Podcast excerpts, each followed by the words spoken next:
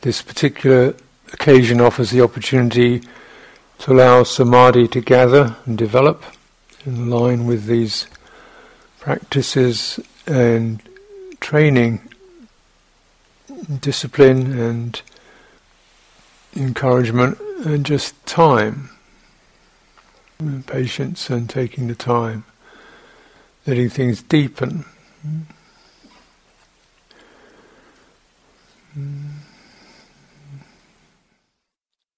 So quite rightly, samadhi is in any of the lists of that provide structures, pedagogical structures. In the Buddha's teaching, samadhi generally appears rather late, as representing some sense of it's a result of many other factors accumulating, ripening, maturing.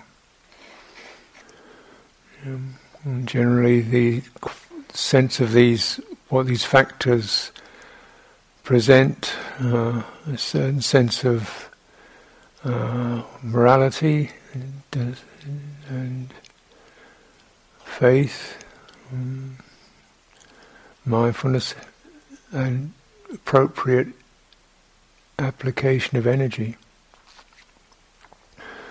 And all this is stewarded by wise reflection, deep attention, yoniso manasikara, the uh, considering what's worthy and unworthy, what's suitable and unsuitable, mm, uh, what leads to the ending of suffering and stress, what is praised by the Buddha, what is recommended by one's teacher, uh, and what uh, feels appropriate in terms of one's life and one's chitta. When these opportunities arise, as they may not for many people, may not have the inclination yet, may not be ripe yet, um, faculties may not have matured yet, life has not offered the opportunity yet, uh, adequate teacher isn't available yet. Uh, so for many people this, this is not available, this doesn't occur. But if these do occur, then one has the every encouragement to uh, cultivate towards samadhi. And it is a, a necessary factor for uh, the path. There's a saying in the um, suttas of a path with no samadhi is no path at all not a path.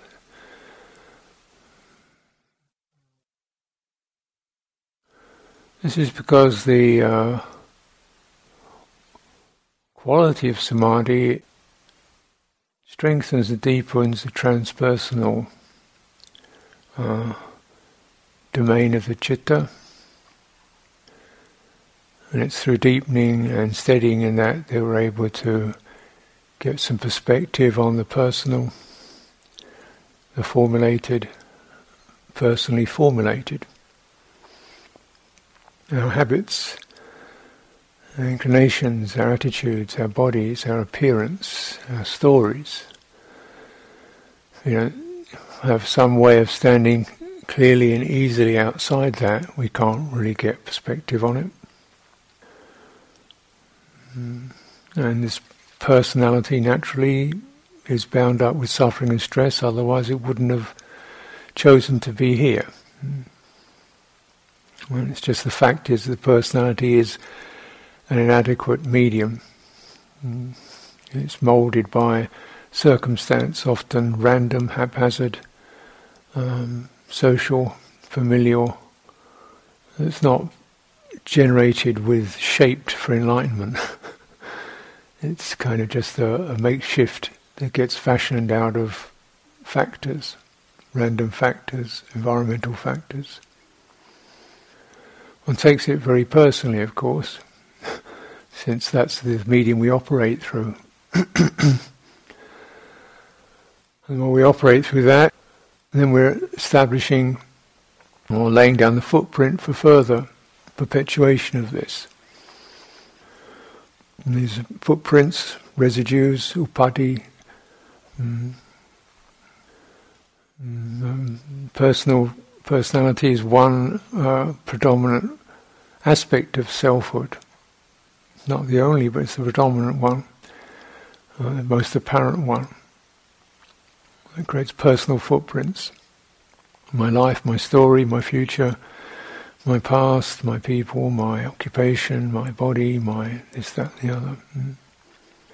So getting some, rather than wrangling with it or trying to dismiss it or suppress it or trying to make it something else, we're just finding a place where we can just contemplate that with a mind of goodwill and equanimity and see what's what it's made of and how where uh, wrong messages have got built into it or inadequate attitudes and programs have got built into it. Mm. Stepping outside, the personal footprint. Mm. it's not to say that personality is not significant, it's extremely significant. Mm. Because this is the medium we're going to operate through and create karma through. Mm. So it's extremely significant. Uh, and, but then, in order to reset that, or to release that, or to, you know, service it, we have to find a place where we can really step outside from another perspective. So we're not just kind of getting a personal reaction to our personality. See what I mean?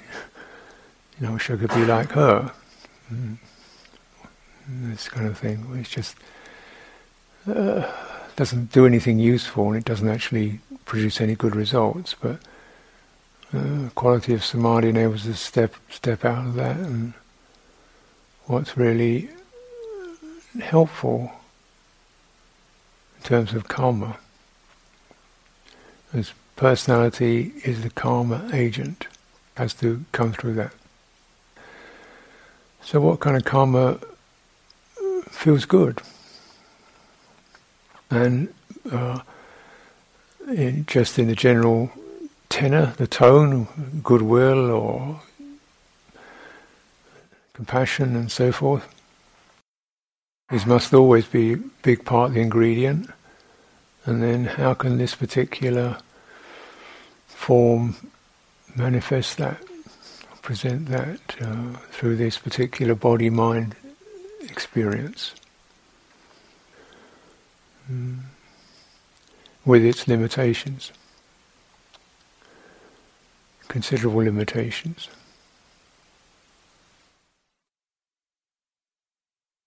And so this, then we definitely have a path. We've got something that's informing us how to live our lives. Uh, so we're not just, you know, wasting time or going off the wrong track or trying to do things we can't manage or not doing things we could manage. So just making our personal life more fruitful is one um, result of samadhi. It may sound strange that we're looking at a path, whole life path. Of course, this is not the only aim, but it's certainly it's the bare, how it knits up, knits up to the knits in with the other factors. It's easy to to sort of have two lives, you know, or to imagine we have two lives. One is our ultimate truth, and then then we go out and do the, the groceries. And they're separate things.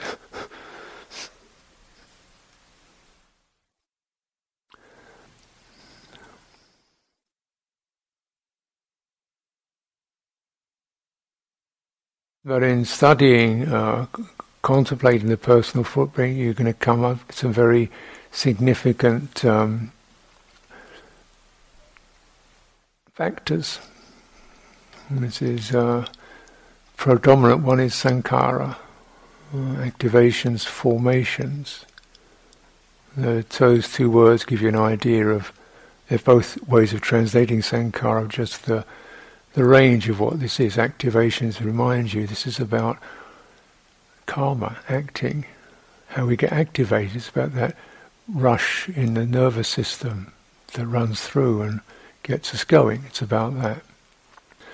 Or it's about the slow surge that rises, or the or the absence of it, you know, not activated. And the, the the kind of ricochet effects that can occur when we get activations that we don't like, and we get activated negatively by how we're being affected, and this whole kind of reverberation occurs. Mm?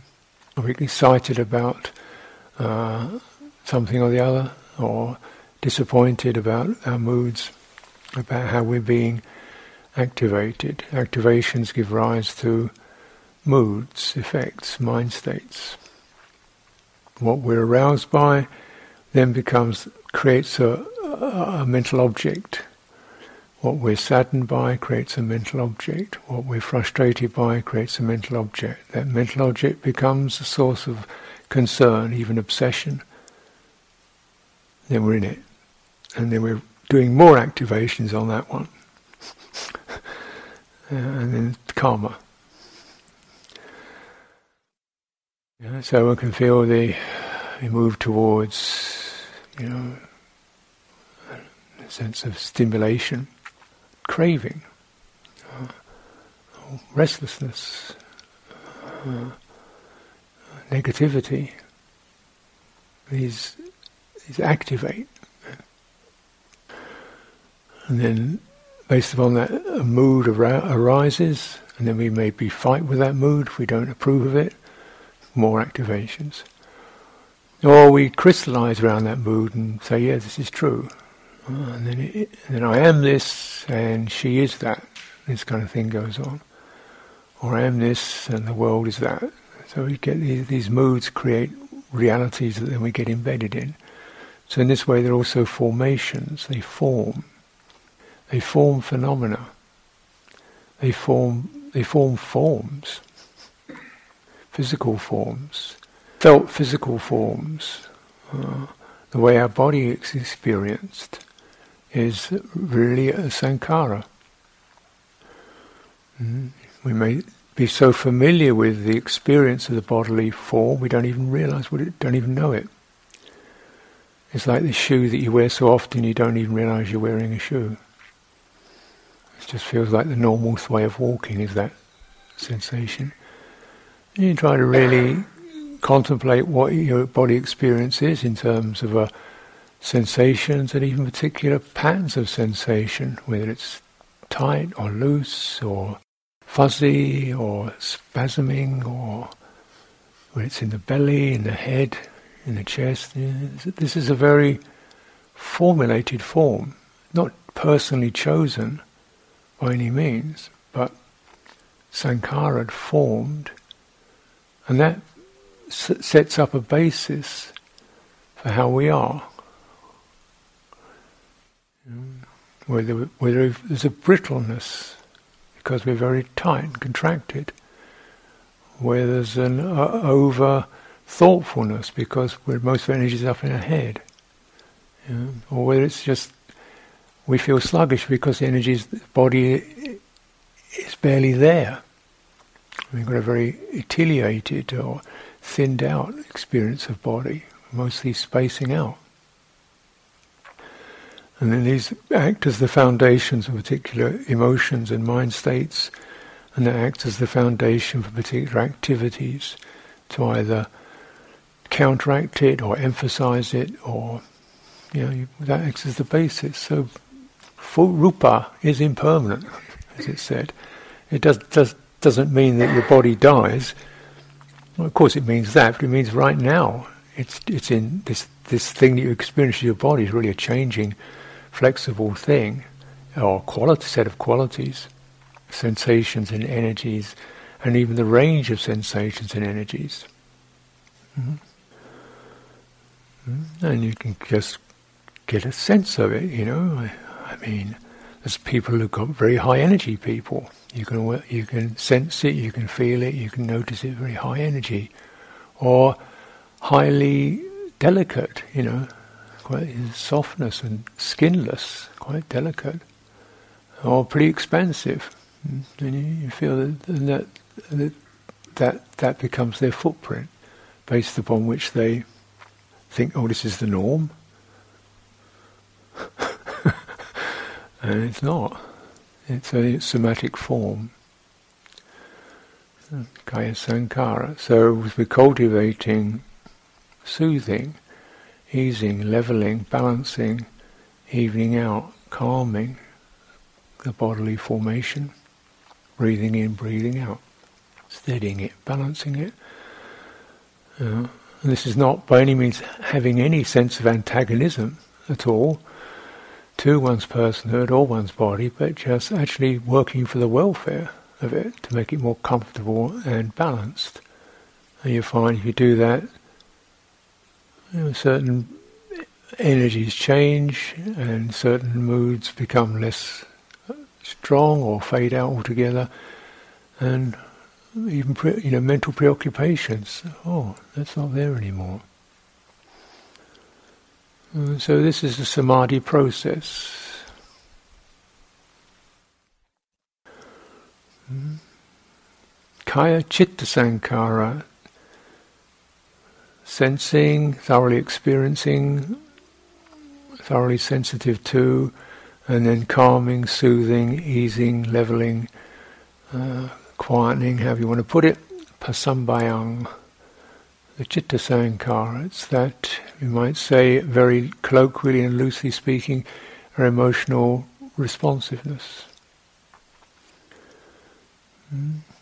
Sense, you know, uh, where, where mind jumps or surges or retracts or gets spinning or goes numb or spaces out or freezes. Chitta sankhara. Hmm? And how this is a kind of moment, moment by moment experience. It can be pretty fluid, and there, but there are probably certain forms that it that it takes. Know, this is an activation. It's also a formation and it may sound mysterious to to to if I say your your mind has a particular shape to it, but it is shaped by sankharas, and most people's minds, I would suggest, are shaped with a strong forward push. They're not spread. They're not. They're not kind of spherical or open. They're actually sharply pointed forward, because that's the dominant tendency, well, of uh, social life, and particularly life which believes in our societies, believe in development and progress. So much so that we might find ourselves, what do you mean? Well, of course, it should be development and progress.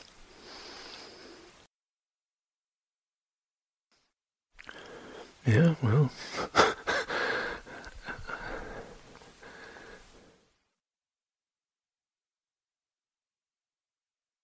Sounds good. It really wasn't a term until about six, 16th century. It didn't have these ideas, development and progress. It's mostly just maintaining balance and harmony with more the sense. You know, just living in harmony with God or the way it is or the ancestors. It's just a matter of keeping things in a nice harmonious state. Uh, and naturally there would be changes, but there's no push forward to it. It's just certain things would become apparent or change or whatever. But then with the development of science and mechanism, we get this sense of, you know, we can do all kinds of interesting stuff that will give us a bit more power over nature, the natural world. And uh, cut a long story short, 500 years later, yeah, we got that all right. You've nearly destroyed it the natural world. Uh, if you ever look into these figures, and I don't really want to quote them, but if you ever look into it, I wouldn't recommend you look into it right now. you know, but anybody with half an eye would recognize just, you know, it's huge. What this is progress. It's incredibly destructive, and extremely uh, limited to a, a narrowing percentage of creatures, of human beings, basically, but even a narrowing percentage of human beings, a narrowing percentage of human beings, ever narrowing. Mm. That's progress. It's a, it's a point. It's an arrow point that sharpens and sharpens and sharpens until there's only very few at the tip. And it's going forwards. And if we, you know, look into that, we'd also realize, well, the effect of that on the chitta. Uh, depression is the number one life inhibitor in this um, modern world. Number one, above cancer, everything. Number one. Depression, if you ever look at it, it's not just feeling a bit fed up. This is a very serious, debilitating, paralyzing phenomenon. Depression, anxiety, two most common uh, problems human beings. Well, because the chit has been squashed in a, in a, in a, into a shape and a form where it is not allowed to replenish, it's not refreshed, it's not in touch with harmony in nature. Because we, because of power, and the lust for power, and the beautiful baubles, jewels that power presents for a narrowing percentage of beings. Mm-hmm. So you, that, that becomes the shape of the chitta almost, you know, so so common.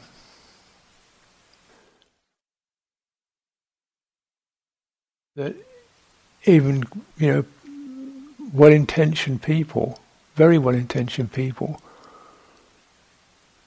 are still held in that because of the the myth of the time.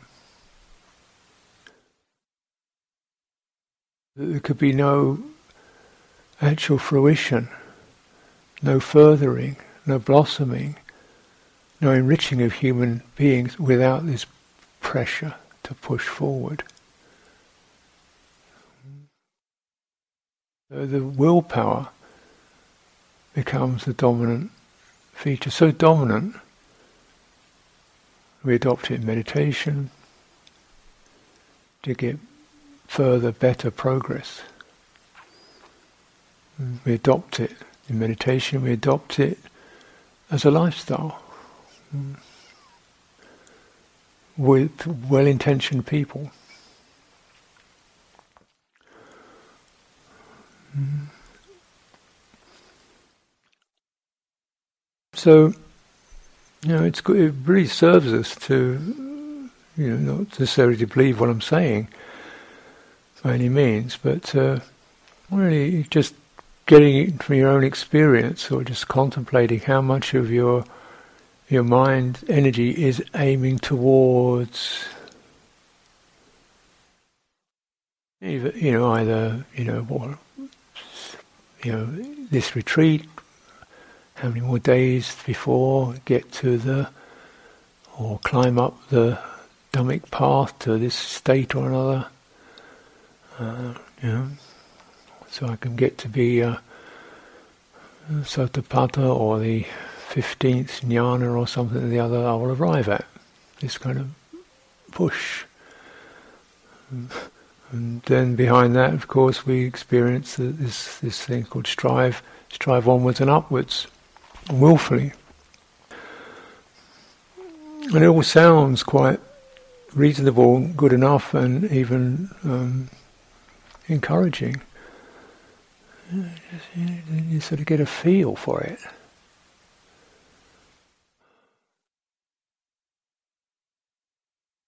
Do I really want to be an arahant that much?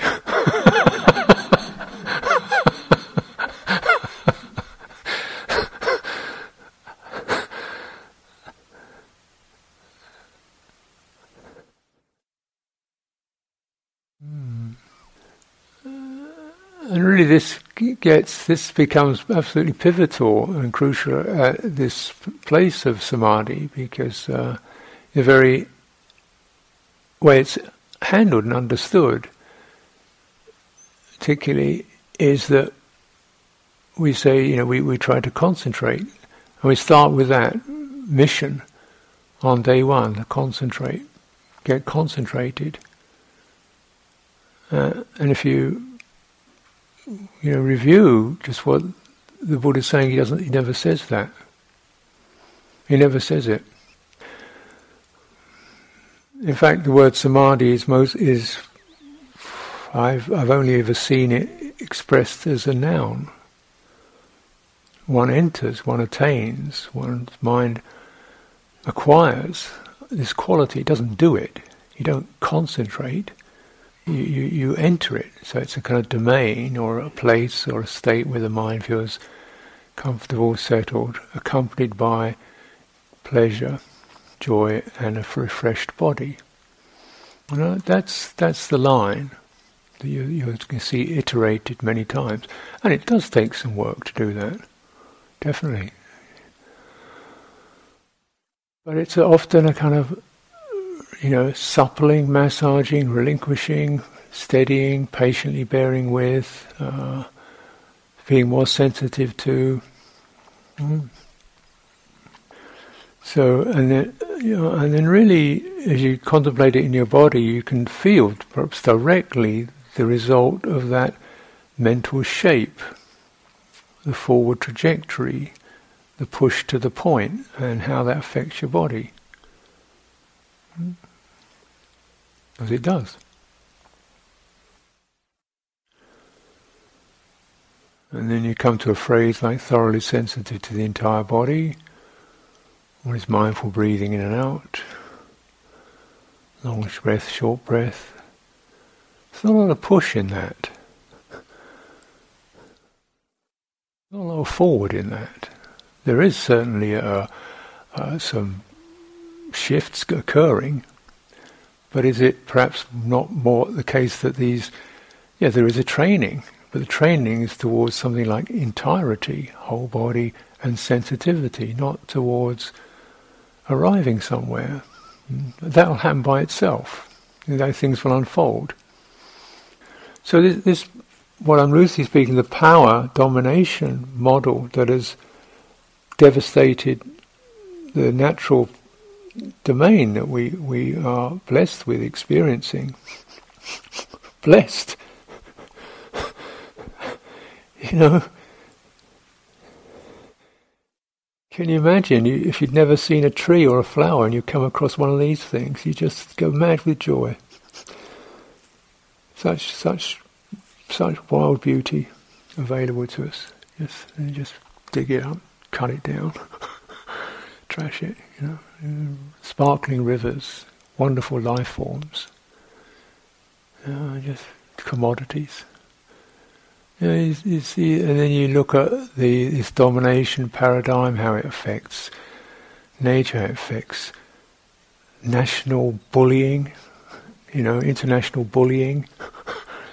you know, call it what it is. It's just people saber rattling and bullying, and then, you know, within the nation, domination and inequality and brutalization, and it gets right down to the family model. You know, people still do that to their their children or their, their spouses.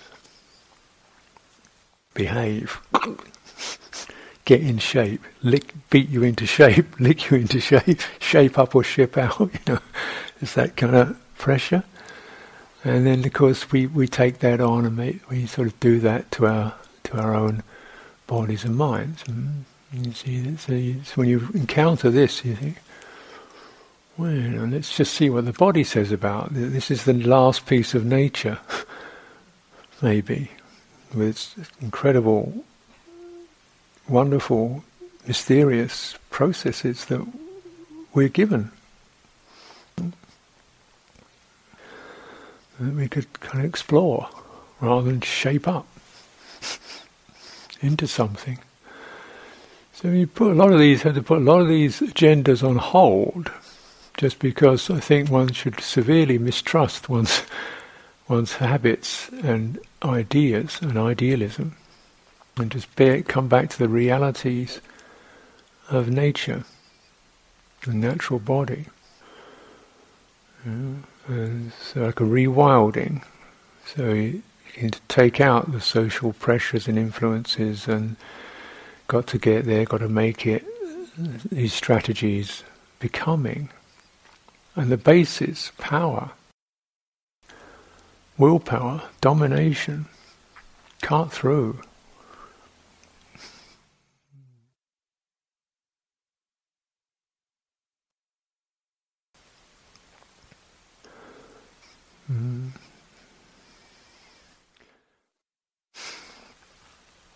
So this in this is the chitta Sankhara.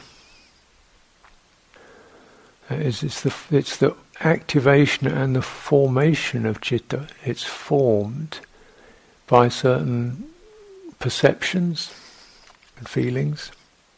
And the perceptions are often an inheritance from the myth of the nation or the myth of the tribe, the human mythology, the myth of religion, you know. We were given, God gave us this planet to do what we like with. Whew, you know, that was a bad idea, wasn't it? who, who created that one, you know? and smite your enemies and this sort of stuff. Did God say that?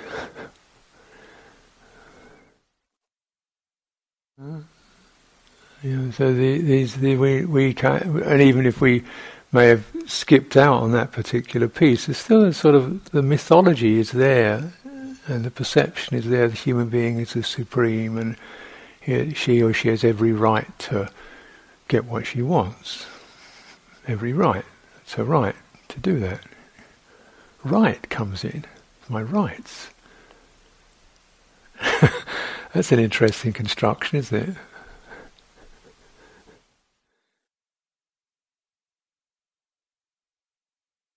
Uh, yeah. And what gets generated out? Indignation, I should have it my way, and the rights of the individual.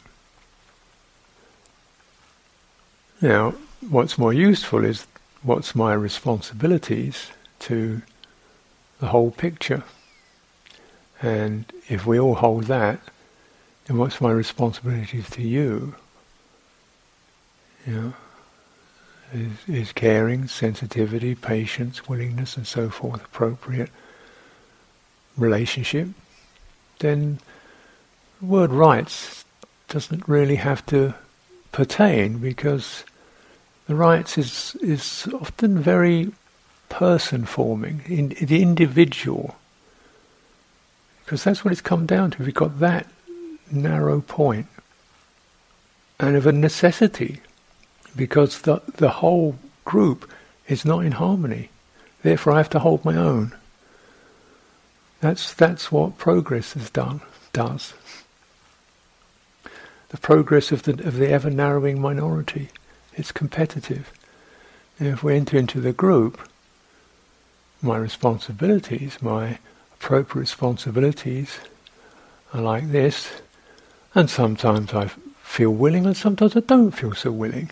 But I know my responsibility is this, I work with that. You know? And I have personal flavours of this and that, but I work with that. You use a sense of template of one's responsibilities to you know, work through some of the, you know, biases and preferences. And similarly, meditation, you know, we just use this template and this occasion. Uh, this is what we're with. And so I have to check in with my body, my breathing, mm, check in with my responsibility uh, to, to have custodianship over my mind and how it operates. Responsibility. If I'm not responsible for this, I, how can I be responsible for anybody else? I'm not. I'm not in a responsible adult yet. so we get the whole picture, and we see, you know, there's bits I rather like, which is the bright bits, And the bits I don't like, so I feel dull, and sluggish, a bit tired. You know, just come on, work with that. Work, come on, yeah, work with that. Work with that. That's part of the picture too. Uncomfortable feeling, that's part of the picture. Sadness and disappointment, that's part of the picture. Mm. Mm. There has to be room for that. This is uh, always this sense of building up, this uh, increasing capacity to encompass the whole range of the mind without getting reactive to it or forming a person out of it. Either a person who doesn't want it or a person who does want it. A person who resists and fights with it, or a person who feels totally caved in under it, or a person who gets infatuated with it. We don't take these don't form a person out of these intimate phenomena. The responsibility is to listen and attend to them. Listen deeply, listen sensitively to the what's there. Hmm. And so the mindfulness helps to hold the the arena, you know, what we're going to deal with. So in a situation here, we're dwelling in this particular uh, scenario. Uh, it's an occasion for this, and our responsibilities are pretty, hopefully, fairly simple, and not favouring anyone in particular. It's just we allocate, level out as best we can duties in accordance with health and other things. We're servicing the group, servicing the group, in the sense of sometimes bits I like, don't like, work with it. You know. Other people, people I feel comfortable with, people I don't feel so comfortable with, work with it. Um, so just this sense of mindfulness to just keep that contained and then leave outside for now, you know, the future, the rest of the world, uh, and other things one could be doing to, to just leave that out for now, so that we can maintain a focus. This is mindfulness in this respect. Now, sometimes mindfulness, because of this, in my opinion, um, erroneous uh, way of handling or talking about samadhi or even sidetracking it, you get mindfulness can get distorted into extremely contracted, tense states where you're highly focused on some small point. Um, when it's a certain, the mind is shaped into that gripped state, and it acquires that gripped state as this is meditation, this is the norm. And this is the this is to meditate means to get into this gripped, tense state, focused on one point. Otherwise, you know, that becomes the template, the standard. And as we do it, we get into that, and we even can entrain or like get into whole group situations where people are doing this, and there's some sense in which it builds up a certain pressure to who can get most gripped and tight for longest and you know, and hold it, hold it there for hours on end. And certainly they get into some different states of mind occur, for sure they occur. But uh, what can occur is dissociation. Basically, we just leave the body and get so. Ah, oh, this is samadhi. I can't feel a thing. You know, must be nirodha. no, it's dissociation and numbing out this contracted state. Well, you know, maybe I'm being a bit frivolous here, but you look in the sutras, you don't see the Buddha ever talking about mindfulness in that respect.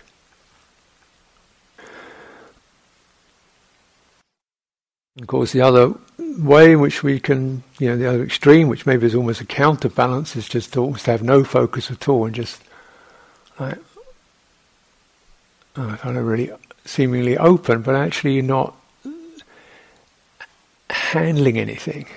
You're not, there's no contact. no full sensitive feeling contact. We go to the space of the mind, which is certainly takes the pressure off and changes that that uh, fierce shape into something more sustainable. But perhaps we're not really getting the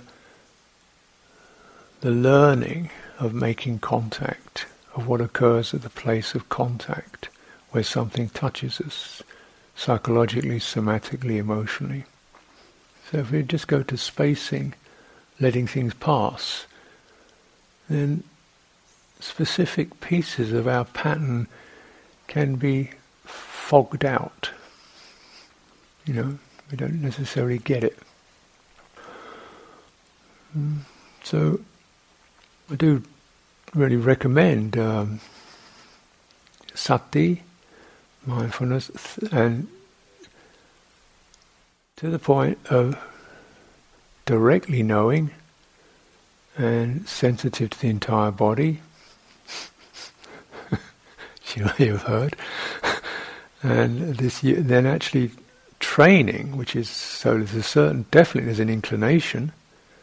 There's some sense of but it's not, you know, whipped. It's not driven, but it's trained like you're training in calligraphy or dance or flower arranging. They're trainings. Get that, balance it, because the training is towards sensitivity. Hmm. Only because of what occurs by itself at that level of sensitivity by itself. And this is the beauty of it, is it's not no longer it's not a personal decision. You know, when one touches something in that sensitivity, it bypasses, you know, the person and goes straight to chitta. Mm.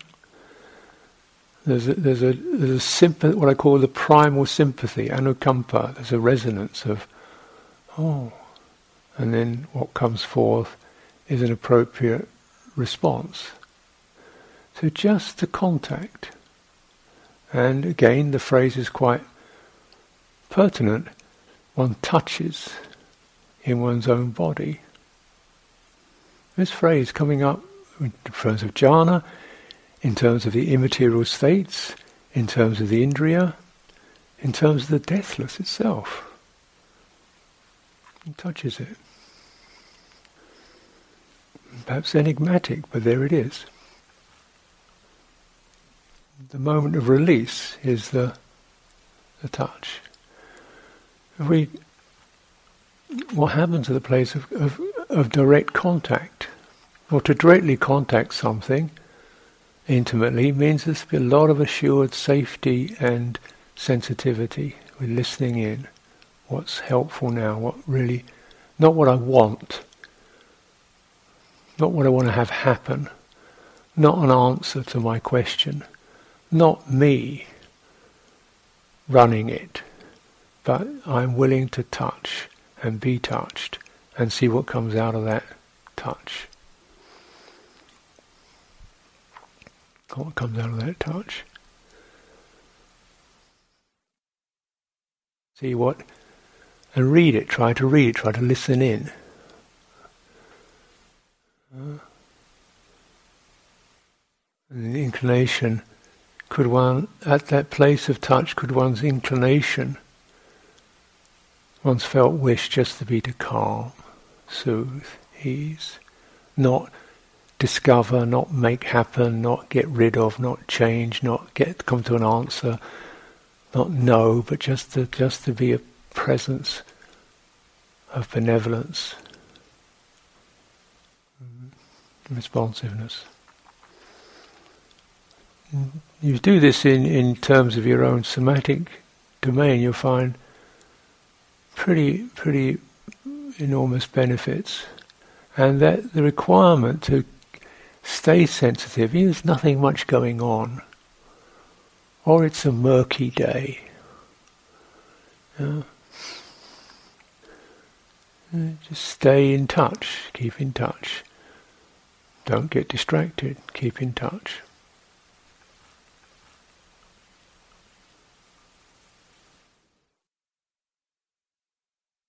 The place of, of that direct touch. Hmm?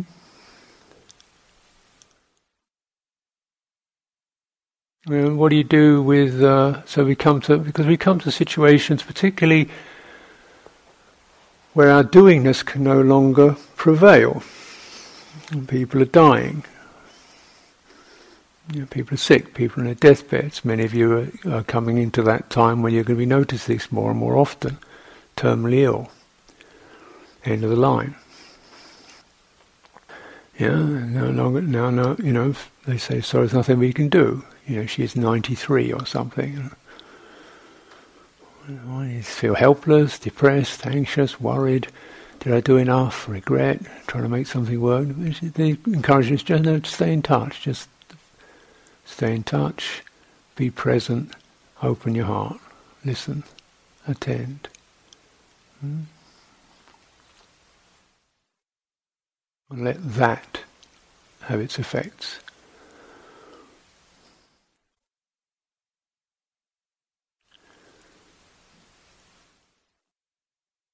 Because in that is that place of direct touch, the boundaries, self and other, begin to dissolve. And this dissolving means coming out of the personal footprint, the me project, coming out of the me project into the me you know, getting better. We're coming out of that project into something wider, more mysterious, more felt, directly sensed. And this is the way and the reason and the benefit of samadhi. It's taking us to this place where we're no longer ourselves, our personhood. And it's an accessible place and it's a comfortable place. And it's a place not arrived at through some kind of, you know, diktat or it's not a place where you get a, a, a garland and a flag gets waved and trumpets blow. it's a place of just the feeling comfortable and easy and sense of very present, uh, definitely very present, directly sensing, a bit, bit outside of one's personal footprint. You know, this is important to get to that domain for the reset of views and attitudes and approaches uh, to that will lead to uh, clearing old karma.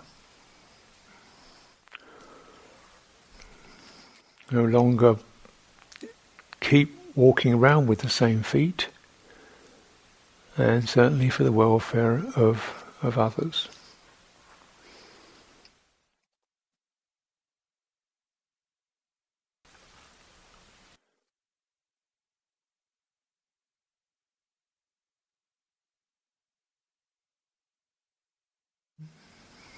You know, it's, it's uh, when I live in a rural environment, so you know, one has the opportunity to sense the natural world, and certainly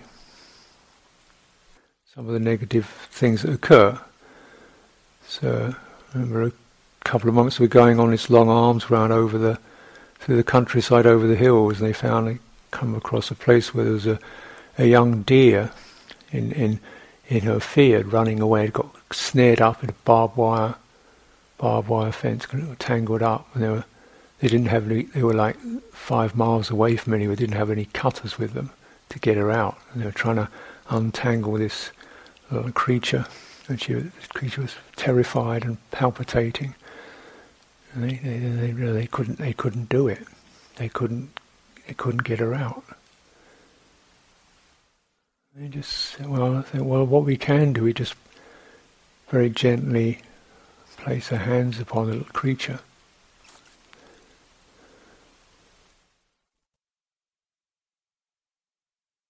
Just calm it. You know, and you feel in that, I mean, I can feel even when I talk about it, that, you know, the touching, the calming, also the deep regret, we have done this.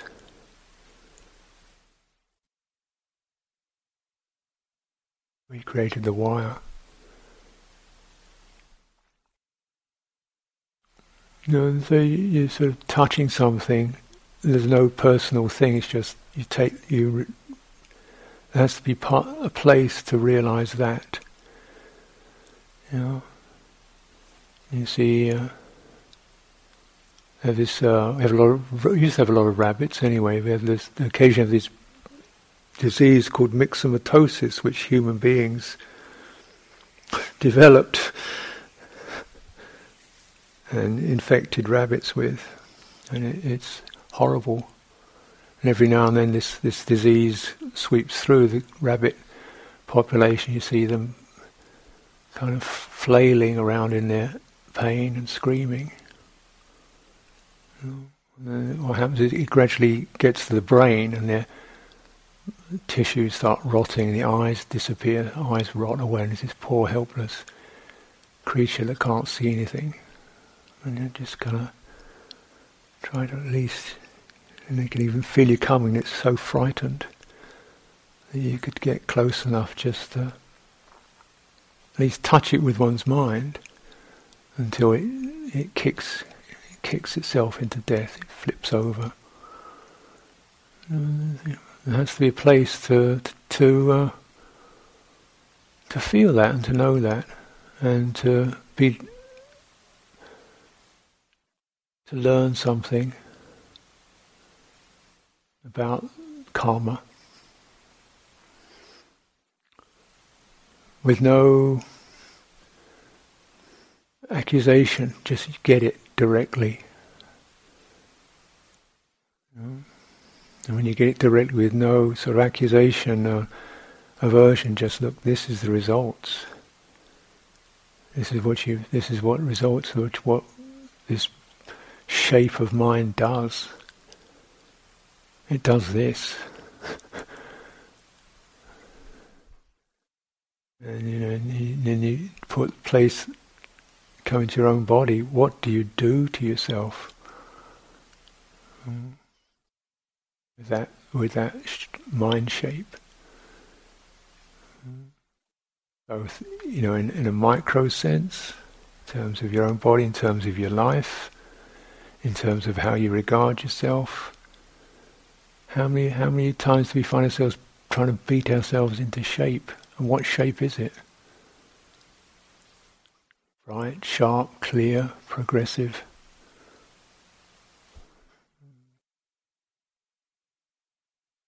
It's a deadly shape. It's to come out of that form alone, we're beginning to cast off the death dealer, uh, this particular merciless quality that human beings can be taken over by. So thoroughly sensitive to how we're activated before we act, before we photograph who we think we are and what we think we should be, before we do that, thoroughly sensitive to that so you don't get the wrong message. Just touch it rather than interpret it. This is the this is the feeling of un, uncertainty or unworthiness don't pho- don't take a pho- personal photograph of that. it feels like this. What is needed? What is needed? What is needed? Try not to have a word for it, but just touch it. Be with that. Uh, and itself. This is what's needed to to meet that. The agitation, the regrets, the pressure. It's, it's, not get annoyed with it. It's not cut it out. It's not a cut model anymore. it's, it's a touch model. And touch, and less and less the person touches it, and more and more the embodied chitta touches it, the healthier we're going to be. Hmm. And samadhi is both the gathering, uh, say strength, but I'm cautious about that word, the, str- the gathering form, you could say. It's a certain strength to it in its, but it's not power strength, it's a strength of, of uh, uh, calmness and gladness and wisdom. It's the accumulation of that, just as it rests. Uh, it, it, it rests upon what assails us, what convinces us, what drives us. There's a possibility for transformation.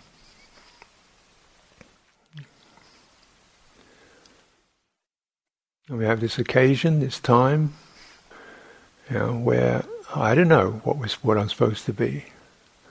I don't know what you're supposed to be. I don't know how it's supposed to go. I don't know the end results, really.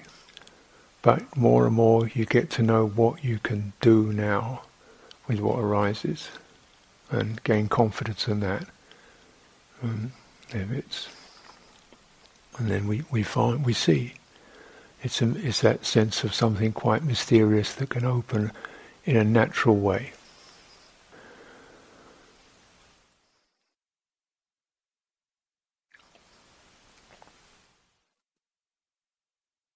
Anyone? Um.